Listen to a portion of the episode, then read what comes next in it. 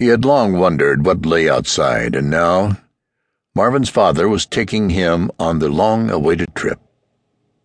When Marvin was ten years old, his father took him through the long, echoing corridors that led up through administration and power, until at last they came to the uppermost levels of all, and were among the swiftly growing vegetation of the farmlands. Marvin liked it here. It was fun watching the great slender plants creeping with almost visible eagerness towards the sunlight as it filtered down through plastic domes to meet them. The smell of life was everywhere, awakening inexpressible longings in his heart. No longer was he breathing the dry, cool air of the residential levels, purged of all smells but the faint tang of ozone. He wished he could stay here for a while, but father would not let him. They went onwards until they had reached the entrance to the observatory, which he had never visited. But they did not stop, and Marvin knew with a sense of rising excitement that there could only be one goal left. For the first time in his life, he was going outside. There were a dozen of the surface vehicles with their wide balloon tires and pressurized cabins in the great servicing chamber. His father must have been expected for they were led at once to the little scout car waiting by the huge circular door of the airlock.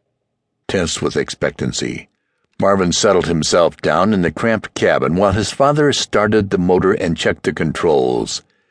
The inner door of the lock slid open, then closed behind them. He heard the roar of the great air pumps fade slowly away as the pressure dropped to zero. Then the vacuum sign flashed on, the outer door parted, and before Marvin lay the land which he had never yet entered. He'd seen it in photographs, of course. He had watched it imaged on television screens a hundred times.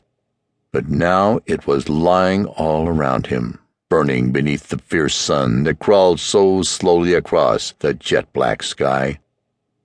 He started into the west, away from the blinding splendor of the sun, and there were the stars, as he had been told, but had never quite believed.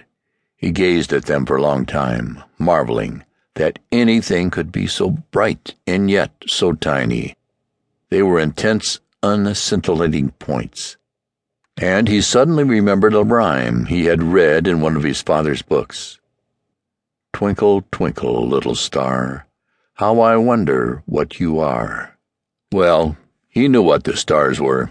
Whoever asked that question must have been very stupid.